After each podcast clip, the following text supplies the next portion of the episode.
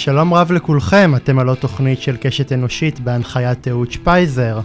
כמו תמיד עם הפעילים והפעילות החברתיים, היזמים, המרואיינים שהופכים את החברה שלנו לטובה יותר, תוכנית מיוחדת שכמוה גם המנחה אדם מיוחד על הרצף האוטיסטי.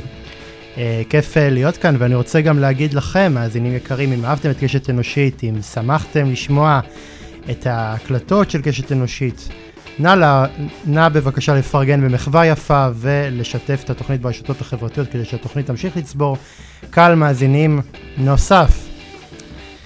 יאללה, בואו נתחיל. האם אנחנו בעידן הפוסט אמת? נדמה לי שעוד מוקדם מדי בשביל לקבוע. מה שכן, האמון של בני אדם אחד בשני נמצא בשפל של שנים. מעולם לא היה אמון אה, במנהיגים שלנו במצב נמוך כל כך. ומעולם לא שלטה כאן בצורה כל כך מובהקת ההנחה שכל ההשלכות של מה שקורה כאן זה קנוניה של קומץ אינטרסנטי שמסכסך בינינו לבין עצמנו. כל הדרך כדי לקצור טובין כלכלי. האם באמת האמון של בני אדם במערכות השונות נמצא בשפל ממנו קשה יהיה להשתקם? ומה ניתן ללמוד מזה, של, מזה על ההתערבות המסיבית של הטכנולוגיה בחיינו? אני גאה להציג את האורח שלי להפעם. הוא משפטן ישראלי וחוקר תרבות תקשורת.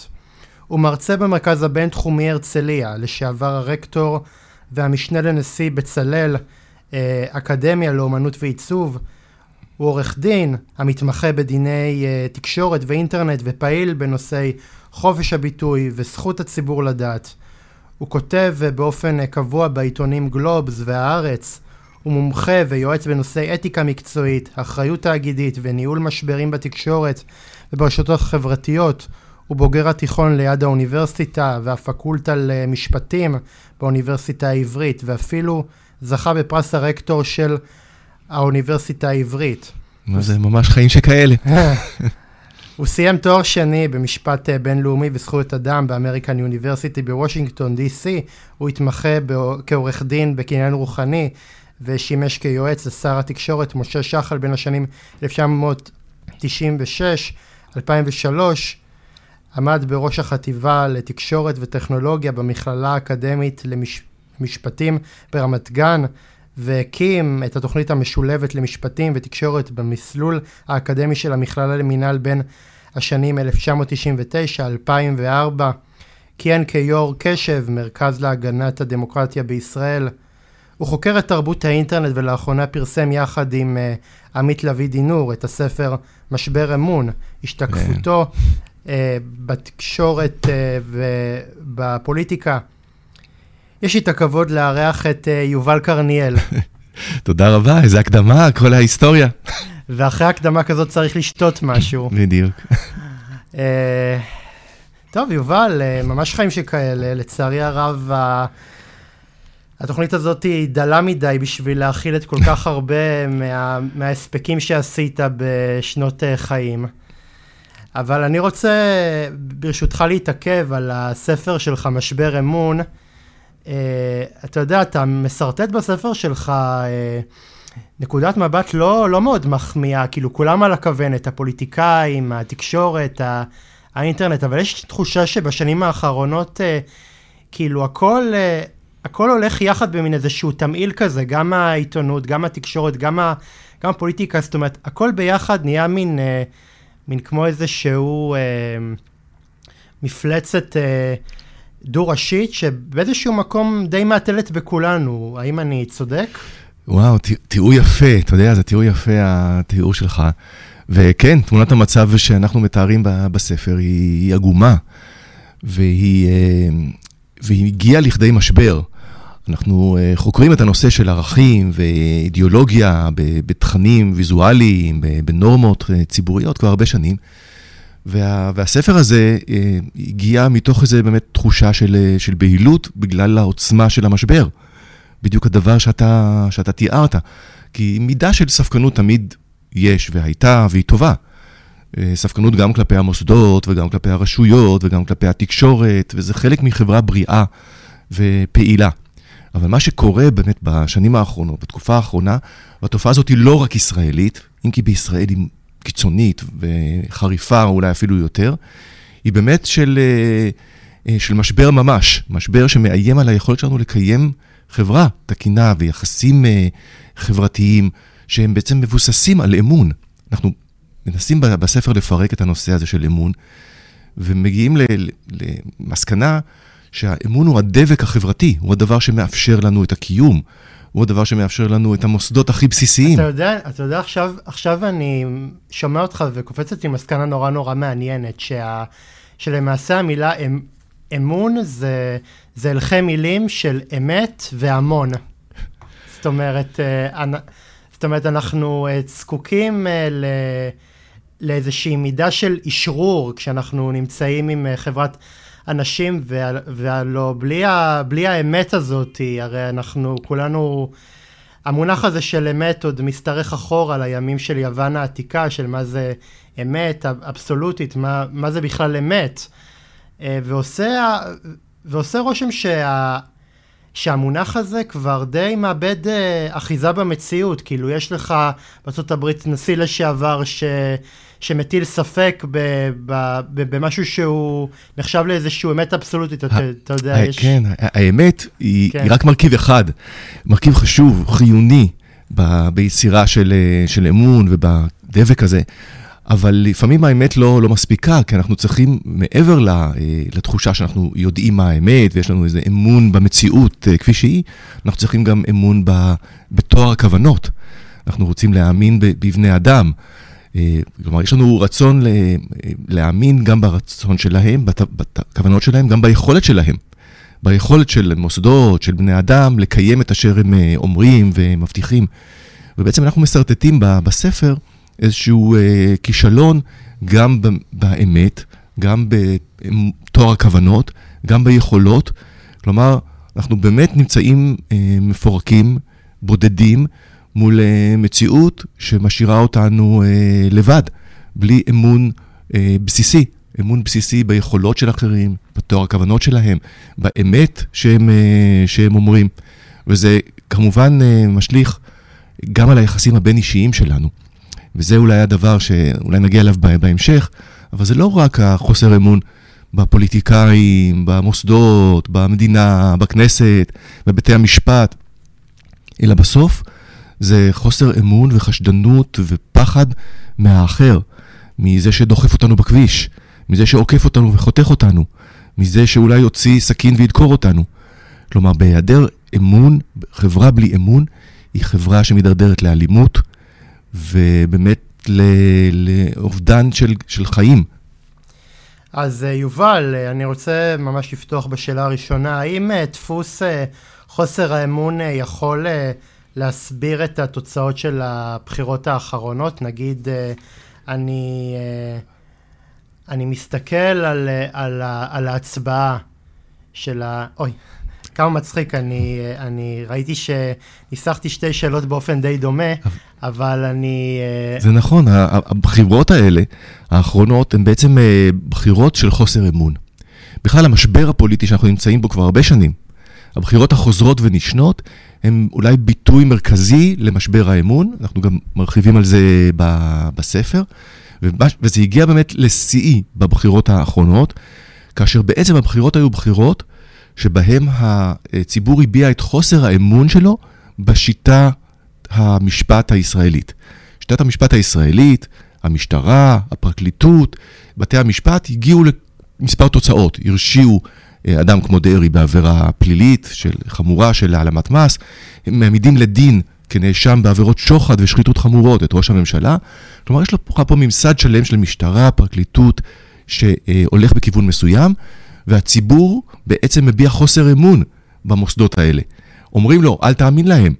המשטרה מושחתת, הפרקליטות תופרת תיקים, בתי המשפט מעוותים, ובעצם המסר הבסיסי שעליו נשענו הבחירות האחרונות הוא מסר של חוסר אמון אה, בשיטה, והנה אנחנו רואים גם בימים אלה ניסיון אולי לה, להפיכה שלטונית, לעשות שינוי בשיטה. אני אגיד, אני אגיד לך גם, אה, גם מה מוזר, שבאיזשהו מקום אה, זה די, שני הצדדים משחקים פינג פונג, כאילו מצד אחד אה, הצד אה, שנקרא לו המחנה של ביבי חושב שהפרקליטות מושחתת, המשטרה מושחתת, ומצד שני הגוש, הגוש הנגדי טוען שביבי הוא מושחת וקם, וה, ו, ומי שמקיפה אותו זה למעשה אה, אסופה של אנשים אה, מושחתים, אבל עושה רושם שכאילו הצד הזה של השנאה לפרקליטות ושל המשטרה הוא לא נוצר יש מאין, זאת אומרת יש פה ציבור שבאמת הטינה שלו למוסדות האלה היא כל כך חזקה, היא כל כך... אה, היא, היא, היא כל כך... אה, אה, קמאית, היצרים האלה הם כל כך קמאיים אצלו, שבאיזשהו מקום הרמ, רמת הטינה ורמת השנאה... זה, זה בדיוק משבר, משבר האמון כן. שעליו אנחנו מדברים. כלומר, ברגע שאתה נמצא ב, באיזושהי אה, מציאות שבה ציבור הולך ו, וגדל, חש תחושה של אה, פער וחוסר אמון מוחלט, ומשבר, וטינה, וכעס, ואפילו שנאה למערכות שמקיפות אותו. למערכות שמהוות את החברה שבה הוא חי. התקשורת, אה, הביטוח לאומי, הבנקים, הפוליטיקאים.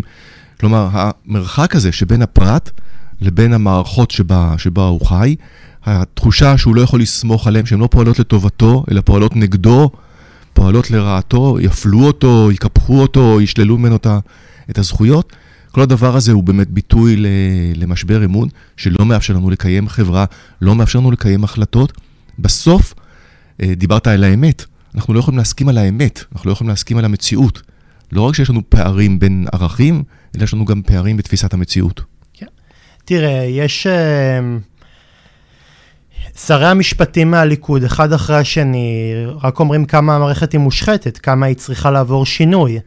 כמה היא צריכה לעבור תיקון, כמה היא לא, היא לא בסדר. עכשיו, אה, אתה יודע, האנשים האלה, אי אפשר להגיד שהם אנשים אה, לא, לא מוסמכים, זה אנשים אה, שלמדו משפטים, זה אנשים שעברו הכשרה בתחום.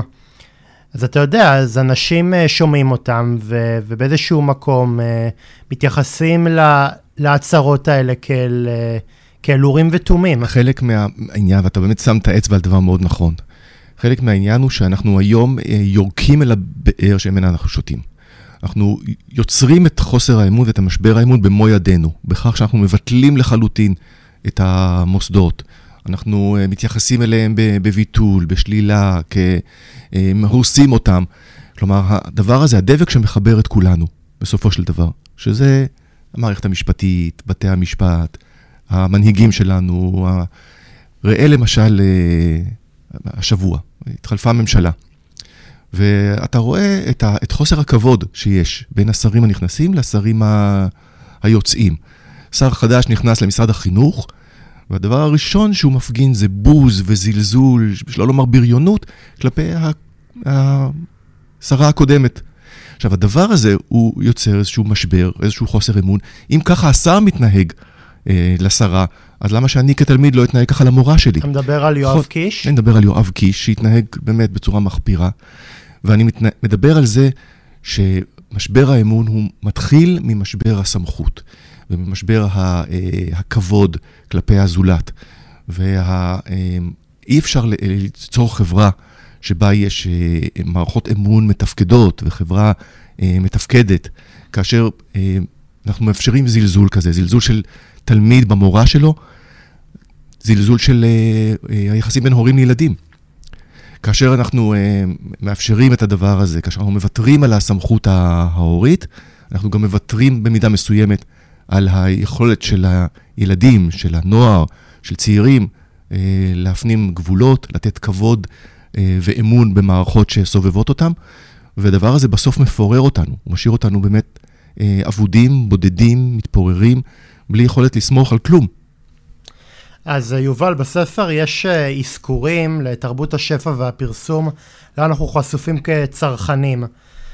ורציתי לשאול עד כמה החשיפה שלנו לדמויות uh, סטריאוטיפיות, יש, יש כל מיני דוגמאות לכך שבפרסומות הרבה פעמים המזרחי נתפס כעילג, בעוד האשכנזי נתפס לרוב כבן אדם משכיל וידען. אז, אז עד כמה הדמויות הסטריאוטיפיות בפרסומת uh, משפיעות באופן uh, מחקרי על uh, שיבוש השקפות העולם שלנו?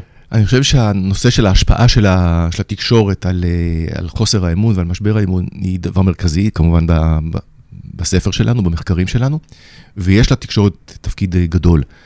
והדבר הבסיסי הוא שאנחנו אה, שטופים בתקשורת שלא מטווחת לנו את המציאות בצורה אה, אותנטית. ואנחנו מפתחים אה, חוסר אמון כלפי מה שאנחנו רואים על המסכים.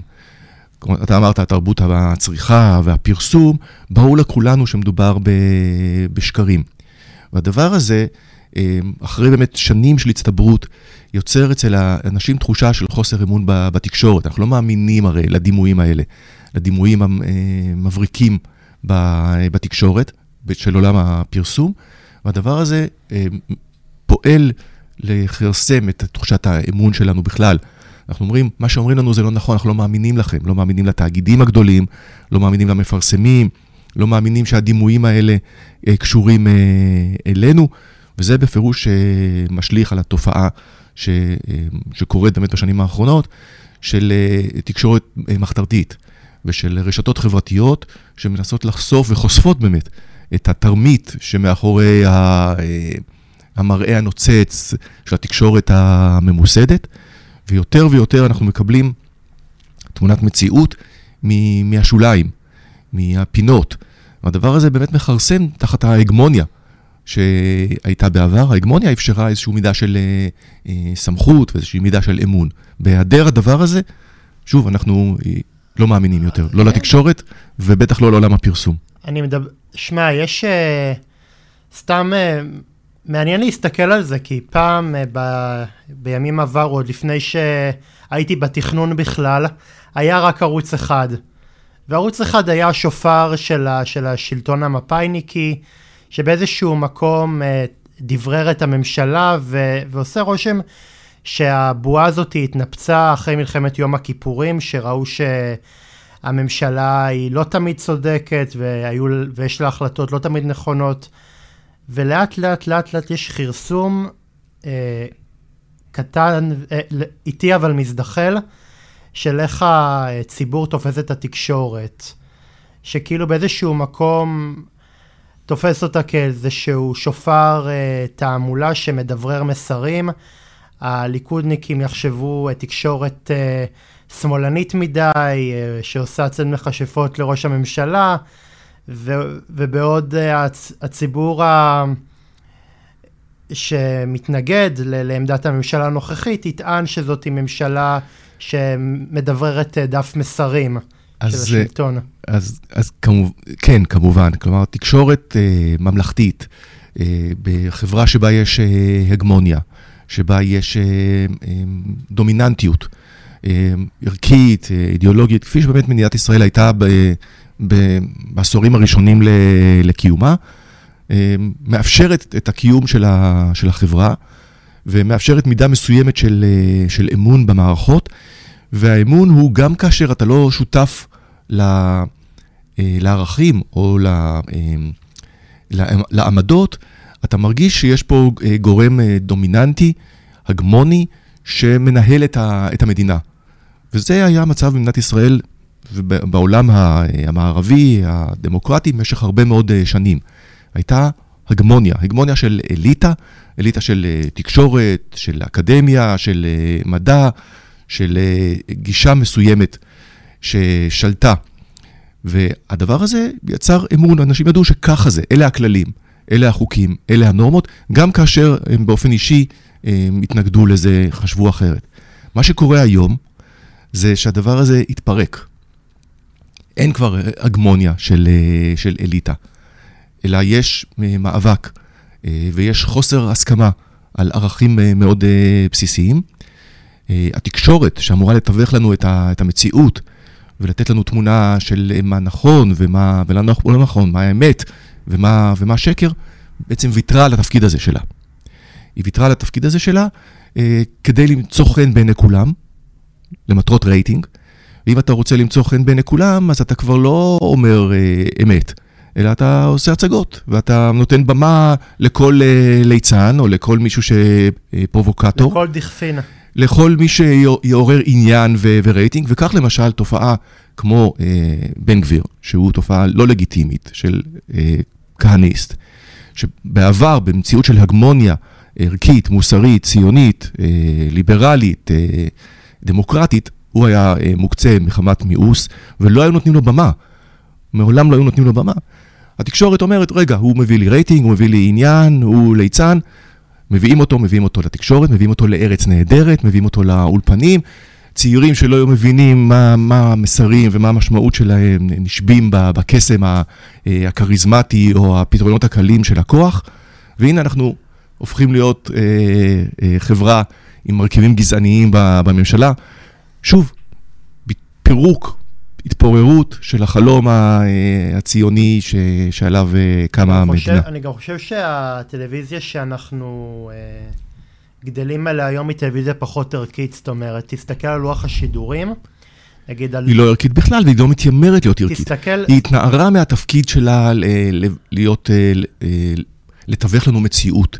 ולתווך לנו מציאות גם מבחינת העובדות, גם מבחינת שירות זכות הציבור לדעת, גם מבחינת uh, ההגנה על הדמוקרטיה. אני חושב שזה גם, שזה גם יותר uh, אמור לתת לנו איזושהי נורה אזהרה לאיזה חברה אנחנו גולשים, כי, כי אני למשל ראיתי באיזשהו מקום, אני דרך אגב גם לא יודע עד כמה, עד כמה זה מבוסס, אבל, אבל uh, מדינות שיש בהן תהליך של גלישה לדיקטטורה, לוח השידורים שם מלא מלא מלא בתוכניות בידור זולות, תוכניות ריאליטי, בשביל לעשות איזושהי הסחת דעת מהמציאות היומיומית. זה קורה לנו כאן ועכשיו, אנחנו מבינים כן. את זה, הרי אנחנו מסתכלים אחד על השני ואנחנו אומרים, רגע, תסתכל מה מראים לנו, מראים לנו בידור ו- ושעשועים, ואוכל וזמרה, ומי במסכה וכדומה. בעצם אנחנו חברה שמאבדת את הצפון שלה, מאבדת את המסורות, את האמון, את מערכות החוק והדמוקרטיה וההגנה על האזרחים. תראה מה קורה בכאן 11, יש תאגיד ש, שאפילו... יש שם ניצוץ, ולו הקטן ביותר של ביקורת, וישר מתחילים uh, לשלוח לו כל מיני נורות אזהרה. תחת איומי סגירה? כן. כן, הוא תחת uh, איומי סגירה. והתופעות האלה הן בפירוש uh, תוצאה של אותו uh, משבר uh, אמון. כאשר אנחנו כבר באמת במציאות שבה אין לנו אמון, כבר החלשנו את המערכות, אמרנו שהמערכות האלה הן פגומות, הן מוטות, הן שמאלניות, הן תופרות תיקים, ועכשיו קל לנו להסתער עליהן, על התקשורת, על המשפט, אלה בעצם הגופים שמגינים עלינו. אנחנו הרי, מי שמגן על זכויות האדם בסוף זה תקשורת חופשית ומערכת משפט חזקה שהיא מגנה על זכויות אדם. ואם שתי המערכות האלה נמצאות כיום בסכנה, זה באמת תוצאה ישירה של הירידה באמון הציבור במערכות האלה, שחלק מזה זה גם הסתה מפורשת. כלומר, כוחות שזיהו את המגמה הזאת, את החולשה הזאת של מערכויות של האליטות הישנות, אה, זיהו שאפשר להשמיץ, להתקיף, אה, להחליש את מערכות הדמוקרטיה. והדבר הזה, אגב, מי שקצת מכיר היסטוריה, קרה גם בגרמניה הנאצית. כן. יובל, כיצד פעילות uh, מוסדות הממשלה uh, מגבירות איפה uh, בפועל את חוסר האמון של הציבור?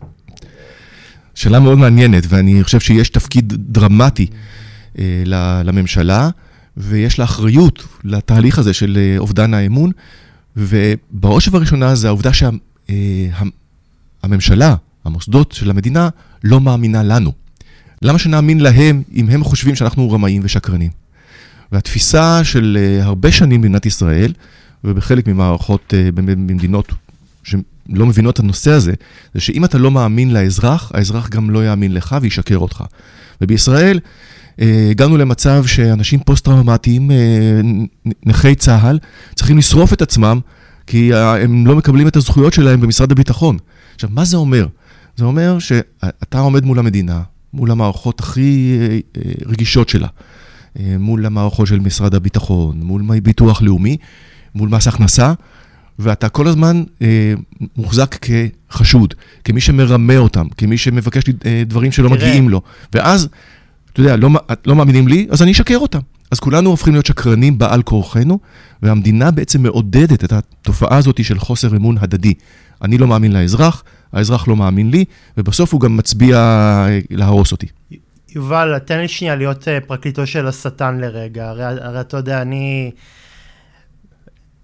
Uh, שיטוט שטחי בפייסבוק שלי יכול ללמד שאני לא, לא חשוד בביביזם, אבל אולי גם באיזשהו מקום אפשר, אפשר אולי לראות איזשהו נימה קטנה של צדק בטענות של, ה, של אנשים ש, uh, שהצביעו לביבי מתוך uh, באמת כעס וטינה למערכות השלטון, כי אתה יודע, זה הרי לא, לא צמח בחלל ריק, זה באמת טינה מאוד מאוד uh, עמוקה כלפי מוסדות שלמעשה קטלגו את אותם קהלים ובאיזשהו מקום לא, לא האמינו להם כל השנים. ואז פתאום אותו ציבור אומר, אוקיי, יש לנו הזדמנות לעשות תיקון במערכת המשפט שלמעשה עשתה לנו עוול כל השנים האלה.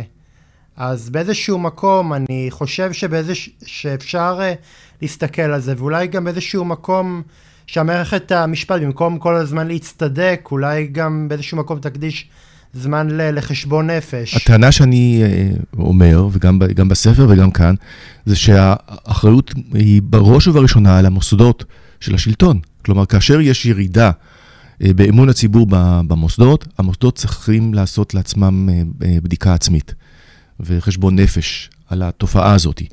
וחלק מה, מירידת האמון ומשבר האמון שמביא גם להתפוררות הפוליטית, אבל ההתפוררות הפוליטית היא רק חלק מזה.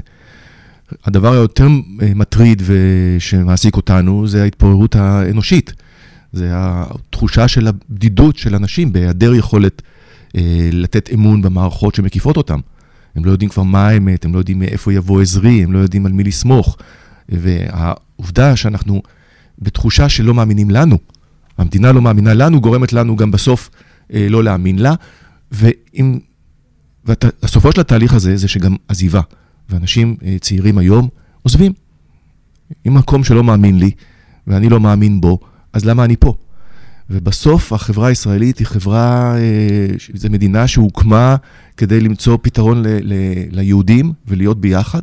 האמון הוא מרכיב קריטי פה, אגב, יותר מאשר בכל מדינה אחרת. דרך אגב, אני חושב שתסתכל על נתון מאוד מאוד אה, מדאיג, שאנחנו חיים ב, בעידן שבו הרבה מאוד צעירים עוזבים את, אה, את, את, את ארץ מולדתם. אתה יכול לראות את התופעות האלה ברוסיה, אתה יכול לראות את התופעות האלה בדרום אמריקה. במזרח התיכון, אה, שלא נדבר על, על מצב שבו אה, צעירים עוזבים למקומות אה, שבהם יש השכלה יותר טובה, תנאי מחיה יותר טובים. כן. אפילו בארצות הברית, נכון מול, לגמרי. מולדת השפע, זה כבר לא גלובליזציה, נראה... גלובליזציה, כן. כן. הגלובליזציה אבל... היא, היא, היא חלק מה, מהנושא הזה, של אנחנו תולים חלק ממשבר האמון בגלובליזציה, שאם בעבר חלק מה, מהאמון היה במובן הזה של אה, ידיעה שככה זה. כלומר, זה לא אמון של הזדהות ואמון של אה, אהבה ואמון של אה, אה, תחושה שזה הדבר הנכון, אלא פשוט איזושהי הכרה במציאות המוגבלת, אולי, של המקום שבו אתה נמצא והמוסדות שמקיפים אותך. היום אתה רואה כל הזמן את האפשרויות האחרות. אתה רואה, העולם הוא גלובלי, התקשורת ברשתות מאפשרת לך כל הזמן לראות אה, אנשים אחרים, אה, מציאות אה, אחרת, ולכן אתה כבר לא מקבל את, את התשובה של ככה זה. אתה כבר אומר, רגע, אני רוצה אחרת. אני לא מאמין לדבר הזה, אני... ויש לזה גם מרכיבים כמובן חיוביים. אני חושב שהספקנות, ביקורת, הפתיחות הזאת שבאה עם הגלובליזציה ועם הרשתות, הביאה איתה הרבה מאוד דברים חיוביים. ובכלל, הירידה באמון אה, עד דרגה מסוימת היא חיובית. אנחנו לא רוצים הרי שאנשים ילכו אה, באמת אה, באופן אה, אה, נאיבי אחרי אה, מערכות קיימות. להפך, אנחנו רוצים שיטילו ספק, אנחנו רוצים שיבחרו לעצמם את דרכם. אז אני אומר, מידה מסוימת של ספקנות וחוסר אמון זה טוב. אצלנו זה הגיע למצב כזה שהוא כבר קיצוני מדי והוא מאיים על הקיום שלנו כאן. יובל, כיצד המעורבות הגוברת של מערכי הסייבר שנעשה בהן שימוש בידי ממשלות זרות תורמות לחוסר האמון הבינלאומי בפוליטיקאים? מעניין, שאלה מעניינת. אה, אני חושב שהמציאות הזאת, באמת הגלובלית, והרשתות החברתיות, הבנה שהיום אנשים חיים לא רק במקום שבו הם גרים, אלא הם חיים גם ברשתות. והם ניזונים ממידע וממקורות מגוונים, שמעוררים אצלם אי נחת או ספקות. אז הדבר הזה, הוא, הוא קודם כל הוא הבסיס למשבר האמון במה שכאן ועכשיו. אתה רואה גם דעות אחרות, אתה שומע אה, שהחיסונים של הקורונה הם אה, מסוכנים, בגלל שיש איזה קבוצות כאלה ברשת, אתה ניזון לא רק מהמערכות של משרד... שכדור הארץ שטוח. מכל מיני תיאוריות קונספירציה, אבל מה שאתה אמרת, וזה דבר מאוד נכון, יש מי שמנצל את זה לרעה. כלומר, מעבר לתהליך עצמו שמתרחש בגלל הטכנולוגיה, בגלל הרשתות, בגלל המציאות הגלובלית אה, והעולם הדיגיטלי, יש מי שמנצל את זה לרעה, מבין שיש פה פוטנציאל לפגוע בחוסן ובלכידות, במציאות באותן אה, מדינות מערביות שחשופות מאוד לדבר הזה. ואנחנו יודעים שרוסיה פעלה במשך שנים, כנראה פועלת גם היום, כדי לעורר אי נחת אה, ומשברים ומשברי אמון אה, במדינות מערביות. הם עשו את זה הברית, תרמו לעלייתו של טראמפ, הם עשו את זה באנגליה, קיימברידג' אנליטיקס. אנחנו יודעים שיש אה, תופעה כזאת, ואנחנו מנסים להתגונן מפניה, בגלל שהיא באמת מאיימת. החוסן שלנו הוא בלכידות שלנו, או לפחות במידה מסוימת של אמון במערכות, ודאי במערכות הממשליות, בסופו של דבר בצבא. ואם האויבים שלנו זיהו את הדבר הזה וגורמים לנו להתפורר, זה אמור לחזק את הרצון שלנו להחזיר את האמון למקומו. מה גם שהיום המודיעין uh, הוא מאוד מאוד מתוחכם, אם פעם מודיעין היה מוגבל רק ל... רק לענייני צבא ותו לא, אז עכשיו אה, יש גם אה, מודיעין אה, אזרחי שדולה מידע על, ה, על האזרחים שלו. תשמע, אני זוכר שבמערכת הבחירות אה, של אה, 2019, אה, בפעם הראשונה, אה, שזה נראה לנו כמו, כמו הרבה מאוד זמן, כן. כי אחרי כל כך הרבה מערכות בחירות, מי, זוכר, כן. מי זוכר בכלל? אז, אז היה איזשהו איום על, על סייבר, על זה שהליכוד עושה, עושה שימוש בסייבר. רכב האיום הזה של הסייבר.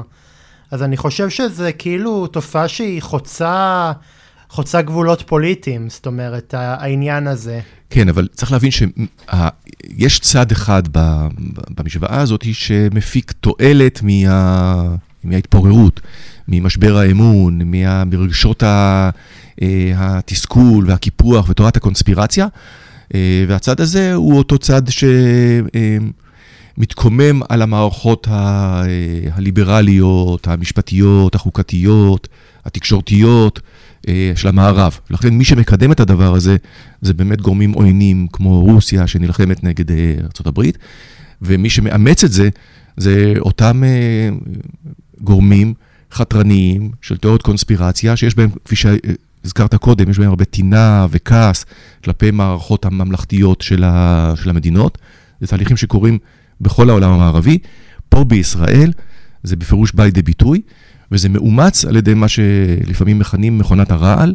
זה אותו שימוש אה, אה, בסייבר, אלא דווקא פשוט בבוטים ובאנשים אמיתיים, שמשתמשים בכוח שלהם ברשתות כדי ליצור אה, כאוס, כדי ליצור אה, אלימות ופחד. זה פשוט העברה של הבריונות מהרחוב לרשתות. זה אחרי זה, אגב, מהרשתות חוזר לרחוב. בסוף זה בריונות, זה אלימות, זה אלימות מילולית, זה פירוק של כל דבר קיים, וחלק מזה זה ערעור האמון שלנו במערכות. אם אתה משמיץ באופן אה, בוטה את היריבים הפוליטיים שלך, או את המערכות של, ה, של המדינה, אתה בסוף משמיט את הקרקע ושומט את הקרקע מתחת ל, ליכולת שלנו פה להתקיים ולהגן על עצמנו. יובל, עד כמה עידן הקורונה אה, העצים חששות מסוימים של אה, אזרחי העולם בדבר אה, קונספירציה? עידן הקורונה והתקופה של הקורונה, זה בעצם היה, זה היה הזמן שבו כתבנו את הספר. ו, והוא אולי ביטוי הכי מושלם לתופעה הזאת, של משבר האמון.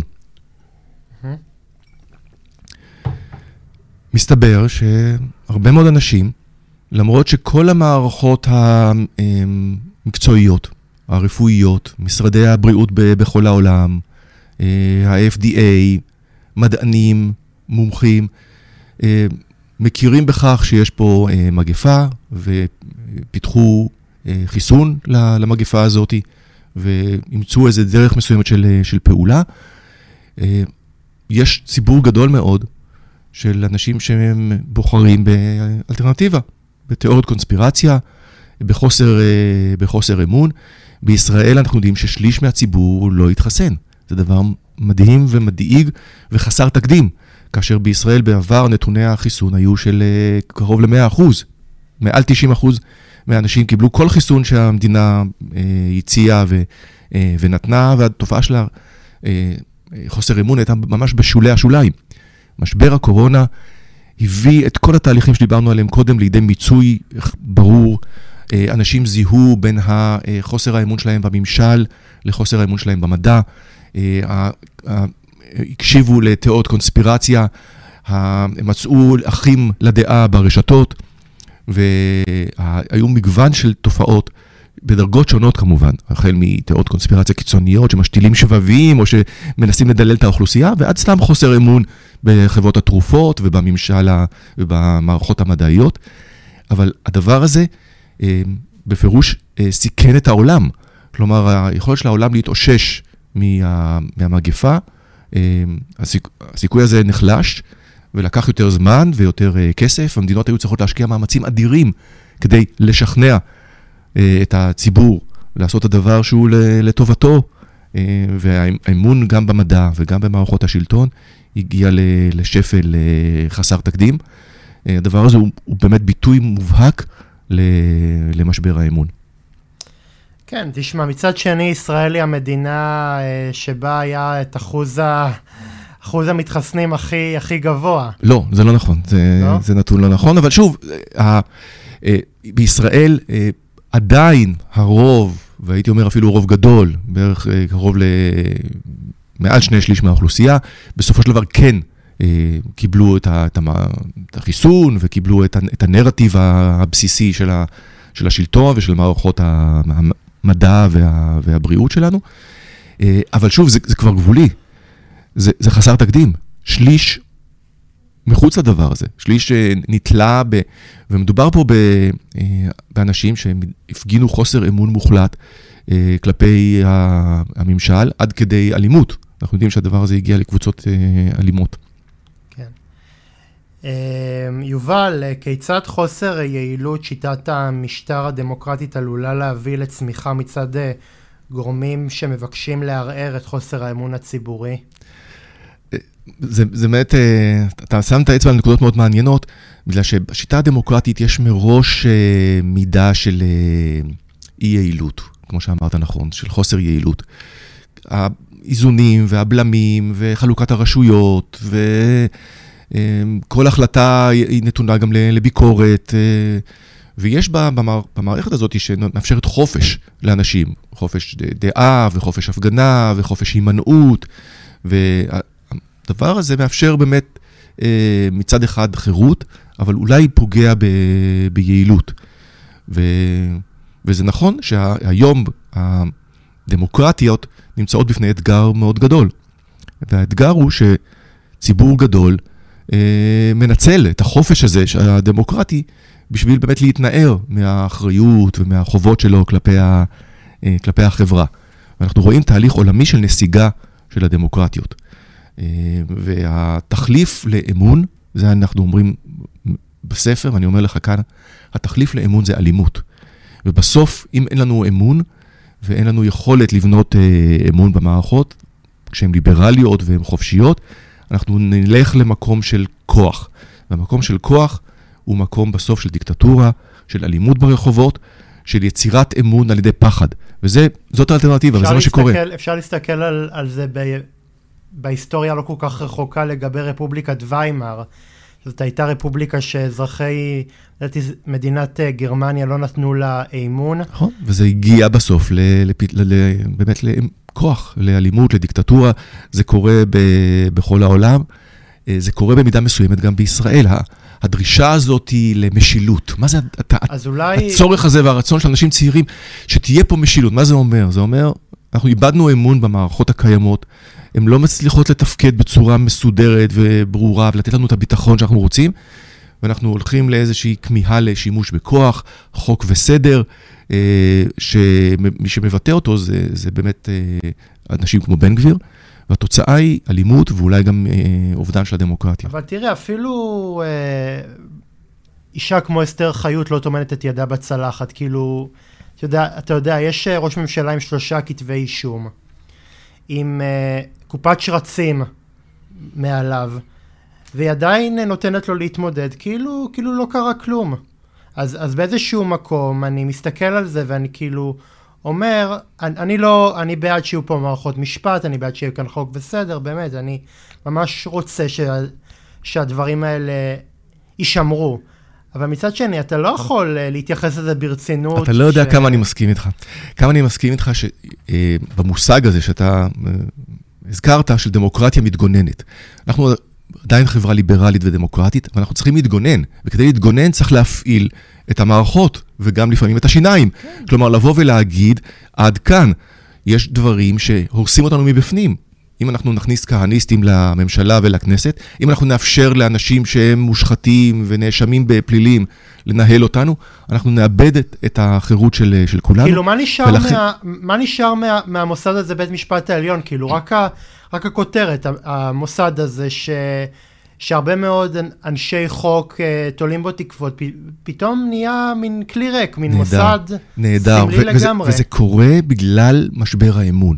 כי כדי שמוסדות ימלאו את תפקידם באופן uh, מלא, הם צריכים לדעת שיש מאחוריהם אמון ציבורי. כדי שהתקשורת תוכל להגיד לנו מה האמת ומה השקר, הם צריכים לדעת שאנחנו מאחוריהם. ברגע שאין לנו אמון בתקשורת, התקשורת מאבדת את עצמה, מאבדת את תפקידה, מפסיקה לעשות את התפקיד שלה, ואני רוצה להגיד לך שאותו דבר קורה לבית המשפט העליון. הוא מרגיש באופן פנימי שהוא נחלש. הוא נחלש בגלל שהציבור כבר לא נותן לו גיבוי. אם בית המשפט העליון ואסתר חיות היו יודעים שההחלטה שלהם לפסול את ביבי נתניהו הייתה זוכה פה להסכמה רחבה, לאמון מלא, למחיאות כפיים, הם היו עושים את זה. הם פשוט הרגישו, וכנראה בצדק, שאין מאחוריהם את האמון הזה. אין להם את הכוח. אין לתקשורת כוח לומר לנו את האמת, אין למערכת המשפט את הכוח לשים גבולות, ואנחנו במשבר אמון קשה שמפורר אותנו, וקשה לשים גבולות, כי הגבולות בסופו של דבר, בהיעדר אמון, הם בכוח. ואתה לא רוצה להפעיל אה, אה, כוח קיצוני, אתה רוצה אמון. איך, אז איך משיגים את האמון הזה? יובל, כיצד אה, בחברה שבה יש אה, ריבוי תרבויות, אפשר לצפות שיתפתחו יחסי אי אמון בין אנשים? האמון נבנה על איזושהי מערכת ערכית משותפת. בסיסית ביותר, כבוד האדם, הבנה שאנחנו אה, בני אדם כולנו ושצריכים לתת אה, אה, כבוד לאחר, רק מתוך זה אפשר לייצר אמון. וכאשר אנחנו מפור, מפורקים לשבטים שונים, כאשר אנחנו, כפי שהנשיא ריבלין תיאר אותנו, יש את השבט הערבי ויש את השבט החרדי ויש הדתי-לאומי ויש החילוני, והשבטים האלה כבר מתרחקים אחד מהשני גם במובן הערכי. אנחנו כבר לא מסכימים על, אה, על הנורמות ועל הערכים ועל התרבות, קשה מאוד לבנות אמון. כי אתה בא ואומר, האחר רוצה דברים אחרים. הוא רק רוצה לנצל את כוחו כדי לגבור עליי. כבר אין לנו את היכולת להתחבר ביחד למטרות uh, משותפות, ואתה צודק שבסוף אמון נבנה על שותפות תרבותית, uh, ערכית, ובהיעדר הדבר הזה, מאוד מאוד קשה לבנות, uh, לבנות אמון. ואגב, אמון שבחברה uh, דמוקרטית נבנה על בסיס הסכמה על כללי משחק, לאו דווקא על הסכמה על ערכים, אלא הסכמה על כללי משחק, וכללי משחק זה אותה חוקה, אותו בית משפט עליון. ושכאשר גם בו אנחנו פוגעים, אז לא נשאר לנו כלום. אה, יובל, איפה חוטאת התקשורת בחוסר אמון, ואיפה היא צריכה להתחיל אה, לבנות את האמון שלה עם, אה, עם הציבור הרחב? כן, הקדשנו לא מעט מהשיחה הזאת לתקשורת, ו, ובצדק, והדרך לחדש את, ה, את האמון זה להבין את התפקיד שלה החברתי, וזה לא רק רייטינג, וזה לא רק להרוויח מפרסומות. אגב, זה כבר לא קורה. כבר אין רייטינג והפרסומות הולכות ו- ויורדות, אנשים כבר פחות צופים ב- אה, בתקשורת. מערכות האלה חייבות להבין שיש להן תפקיד אה, דמוקרטי, ויש להן אחריות אה, ציבורית, ולחזור לתפקיד הבסיסי שלהם, של לשרת את זכות הציבור הת- לדעת. הפרסומות, אם פעם לפרסומת היה איזשהו גרביטס על, על יכולת המשיכה של ההמונים, עכשיו זה נהיה מין זבוב טורדני כזה שלא אנחנו מפסיק. מנפנפים אותו, אנחנו מתעלמים, אנחנו מדלגים עליו. המודל הזה של התקשורת אה, משתנה. חלק ממשבר האמון הוא ירידת כוחה של, ה, של התקשורת ההגמונית. חלק ממשבר האמון הוא השינויים הטכנולוגיים שיצרו את, הת- את אותו תהליך, ולכן אה, קשה לבוא לידי בטענות לתקשורת, כי היא באמת אה, מוחלשת. היא מוחלשת כלכלית, היא מוחלשת תרבותית, היא מוחלשת מבחינת כוח האדם שפועל בה, שהוא כבר פחות איכותי משהיה בעבר, וזה, אה, ובהיעדר באמת אה, מדורות שבט אה, ואיכות של תקשורת ויכולת שלנו לסמוך על המקורות המידע שלנו, אנחנו באמת, כל אחד בוחר לעצמו. אז אני בוחר להאמין ל-QAnon, כמו שאמרת, או לאיזה תיאוריית קונספירציה כזאת או אחרת, או למכחישי אה, קורונה. כל אחד בוחר לעצמו את הערוצים שלו, אבל כבר אין לנו שום דבר משותף, ואנחנו לא מאמינים לאף אחד אחר. תראה מה שמים לך בערוץ ערוץ 14, אנשים כמו יעקב ברדוגו, כמו עורך דין יורם שפטל. אנשים שהם לא, שהם לא עיתונאים בכלל. הם, פתאום? אה, הם כל מיני אנשים אה, שבאמת באו מה, מהשוליים, של, מהשוליים הכי הזויים של ה... כן, זה שטיפת מוח הימין. אידיאולוגית במקום אה, תיווך של מציאות. ו- וכל אחד בוחר לעצמו את מה שנוח לו, מה שמהדהד את הדעות אה, שלו, מה שעוד יותר מפרק אותנו. אני מקשיב ליורם שפטל, אתה מקשיב למישהו אחר, ואין לנו בכלל מציאות אה, משותפת. כן. יובל, אה, לקראת אה, סיום, איזה נוסחה אה, יוכלו העומדים בראשות המוסדות הממשלתיים בארץ ובעולם לאמץ כדי להחזיר את האמון שאבד בינם לבין אזרחי העולם? קודם כל, וגם השיחה אפילו הזאת שלנו תורמת לזה, צריך לשים את זה על השולחן. אנחנו במשבר אמון, והוא הבסיס לכל מה שקורה כאן אה, סביבנו. וצריך להבין שהתפקיד המרכזי של אנשים שאכפת להם ממה ש... מהמציאות אה, סביבם, זה לא לנצח את האחר ולגבור על האחר ובכוח, או בכוח ה... אה, התקשורת, אלא ביצירת אמון בינינו לבין אחרים, שונים מאיתנו, שחושבים אחרת מאיתנו. ההכרה הזאת היא בלב העניין, וכל אדם במדינה הזאת, וכל ארגון, וגם אני עושה את זה כלפי עצמי, צריך לשאול את עצמו את השאלות האלה, של מי לא מאמין לי? מי לא מאמין לי? למה הוא לא מאמין לי? למה הוא לא מאמין לי? מה, מה הוא מייחס? למה, למה הוא לא מאמין לדברים שאני עושה, אומר, אה, טוען? ומה אני יכול לעשות כדי לשנות את זה. אם כל אחד מאיתנו יעשה את המהלך הזה, גם ארגונים, גם מוסדות, גם בתי משפט, גם התקשורת, גם הממשלה וגם אה, מפלגות וגורמים ואפילו אנשים פרטיים, אני חושב שנתחיל להתמודד עם העומק של ההבנה של המשבר, ואולי גם להתחיל לפתור אותו. אז אה, יובל, אה, לסיום, אה, מסר אחד אופטימי, כי אתה יודע, זה גם הספר שאתה כתבת הוא עוכר שלווה, גם השיחה הזאת במובן כן. מסוים, עד כמה שהיא, עד כמה שנורא נורא כיף לי לדבר איתך, גם השיחה הזאת היא, היא מאוד מאוד עוכרת שלווה, בכל זאת איזשהו מסר קמצוץ של אופטימיות מכל הנושא הזה של חוסר האמון, כאילו אנחנו עומדים להיכנס לתוך עידן אה, של אופל ושל אה, חוסר אה, אמון מוחלט בין ה... בין האזרחים לבין המתווכים של השלטון, או שאנחנו באיזשהו מקום יכולים לצאת מחוזקים, כמו, כמו בשיר של אברהם טל, מחוזקים כן. לעולם. כן. הקריאה הזאת, הספר שלנו הוא בעצם קריאת השכמה. אנחנו בתהליך באמת עוכר שלווה ומטריד מאוד ושל של משבר שגורם להתפוררות.